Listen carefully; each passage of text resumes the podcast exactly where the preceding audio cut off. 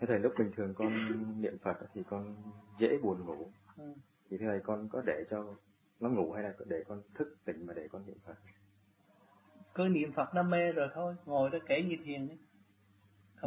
Nhưng mà tới khi con thiền thì thầy, thì nó bị động loạn, con ráng con niệm Phật mà niệm không được. Thì đó là cái pháp luân thường chuyển chưa có đều. Con phải cố gắng làm pháp luân thường chuyển nhiều hơn.